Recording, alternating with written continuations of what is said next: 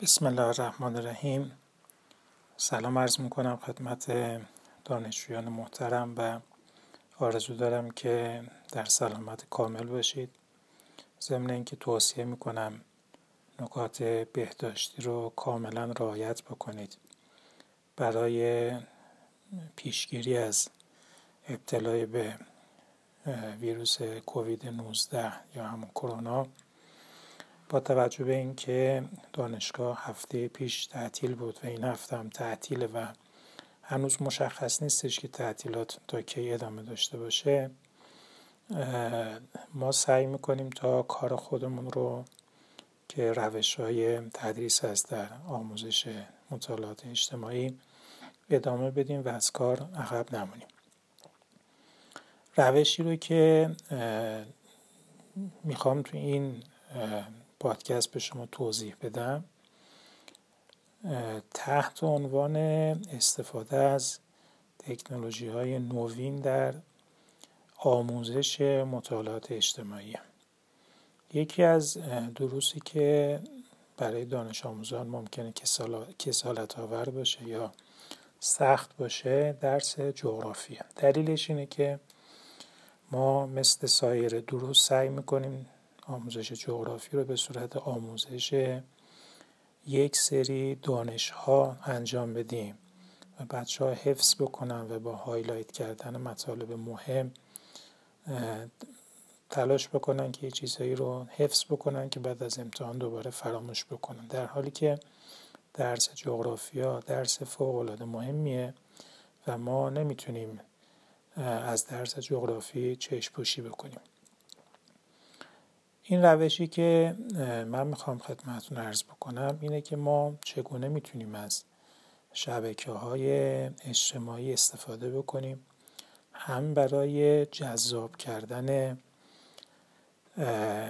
دروس و مطالبی که می‌خوایم به بچه ها آموزش بدیم همین که به اونها به صورت غیر مستقیم روش استفاده درست از شبکه های مجازی رو و شبکه های دیجیتال رو یاد بدیم.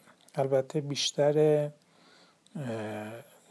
کاربرد این روش شاید تو پایه های پنجم و ششم هستش که می‌دونیم که عمده اینها در شهرهای بزرگ و حتی روستاها یک گوشی موبایل دارن که وصل به اینترنت میشن. پس بهتره که ما غیر مستقیم به اونها یاد بدیم که میشه از این وسیله هم استفاده درست کرد.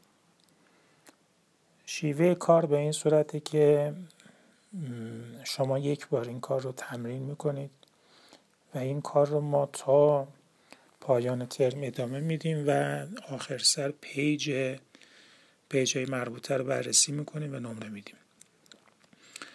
ما قصدمون یا شیوه کارمون توی این روش این هستش که به تعداد استانهایی که داریم. در سطح کشور ما به تعداد اونها میخواییم page اینستاگرام بسازیم. حالا با توجه به اینکه تعداد دانشجویان چند نفر هست ممکنه که گروه ها دو نفره بشن یا یک نفره بشن. چون ما سی یک استان داریم. و تعداد شما 44 نفر یا ممکنه که مثلا یکی از گروه ها تعدادش حدود پنجاه نفره. بنابراین ممکنه که بعضی گروه ها یه نفر بعضی از page ها یک نفره داره بشه بعضی از page ها دو نفره. نام پیج رو بر اساس استان انتخاب می‌کنید. مثلا فرض بکنید که کردستان. حالا اینکه اسپلش چطوره خودتون باید آیدی رو انتخاب بکنید. با توجه به اینکه آیدی تکراری نباشه و خودتون تو کار دستتون میاد و می‌دونید اینستاگرام چجوری کار می‌کنه. قراره که همونطور که می‌دونید اینستاگرام مبنای کارش بر تصویر و ویدئوست. ترجیحاً ویدئوهای کوتاه که البته الان امکان ویدئوهای بلند گذاشتن وجود داره. کمتر از متن یا تکست استفاده می‌کنن. نهایت دو سه خط توضیح میدن. چون معمولا کسی نمی‌خونه تکس رو در اینستاگرام. اینستاگرام اساسا یک شبکه مبتنی بر پیکچر و همینطور ویدیو شما اگر استان کردستان رو انتخاب کردید یا هر کسی استان مثلا کردستان رو انتخاب کرد بایستی تو پست های مختلف تلاش بکنه که به بهترین نحو جغرافیای استان کردستان رو ارائه بده. وقتی که میگیم جغرافیای استان کردستان زیر مجموعه جغرافیا باید ببینیم چه چیزهایی قرار می‌گیره. مثلا فرض بکنید که نوع آب, نوع آب و هوای کردستان فصول مختلفش. کشاورزیش گردشگریش همه اینا تو زیر مجموعه جغرافیا قرار می‌گیره. همینطور مناطق دیدنیش رودخانه هایی که تو اونجا هست میزان بارشی که تو اونجا هست همه اینها تو زیر مجموعه جغرافیا قرار می‌گیره.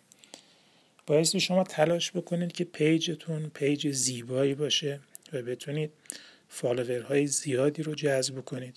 از هشتگ های مناسبی استفاده بکنید تا بتونید follower های زیادی رو جذب کنید من خواهشم از دوستان این هستش که تا روز چهارشنبه page های خودشون رو تو اینستاگرام درست بکنن و نماینده هر گروهی توی یک لیستی در حقیقت مثل کاری که دفعه قبل انجام شد و بسیارم خوبه و من تشکر می‌کنم از نماینده هر دو گروه اسم گروه که حالا یه نفر است یا دو نفر است به همراه آیدی اینستاگرامش به صورت یک جدول تو گروه قرار بدن تا من اونها رو بررسی بکنم. یه بررسی اولی صورت می‌گیره. بعد من ارزیابی خواهم داشت از کاری که شما انجام می‌دید. و برای جلسه بعد توضیح میدم که باید چیکار بکنید که کارتون ارتقا پیدا بکنه. و همینطور خواهم گفتش که از چه هشتگ های استفاده بکنید یا خود شما هم می‌تونید پیشنهاد بدید برای اینکه در حقیقت ما یک هشتگ ابداعی داشته باشیم برای کلاس خودمون و دوره آموزشی خودمون. پیشنهاد شما چی هست برای اون هشتگ؟ امیدوارم که در سلامت کامل باشید. بهتون توصیه اکید می‌کنم که از منزل خارج نشید. بیماری کرونا واقعا جدیه و ضمن اینکه از منزل خارج نمیشید مهمانی ها رو تعطیل بکنید نکات بهداشتی رو کاملا رعایت بکنید.